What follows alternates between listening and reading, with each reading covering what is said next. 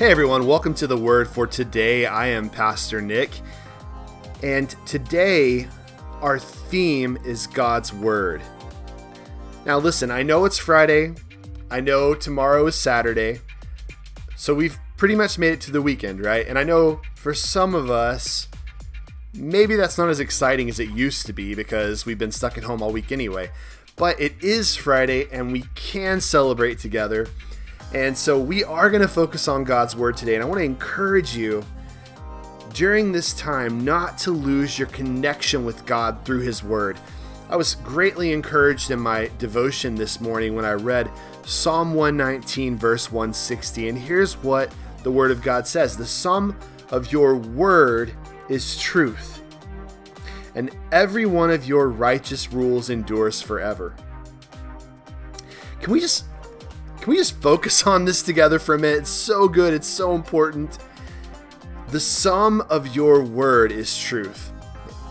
What does that mean for us? Well, it means that that if we take all of God's word, all of God's truth, which has been spoken to us, and by the way, it's everything that we need for life and godliness is in Scripture. Scripture itself tells us that everything that we need to live a godly life is contained in Scripture. He revealed it through the apostles and the prophets so that we would have it.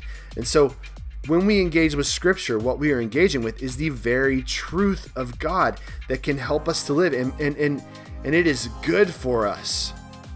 It teaches us about teaches us about who He is, and and how He's called us to live, and how we can grow up to be like Jesus spiritually.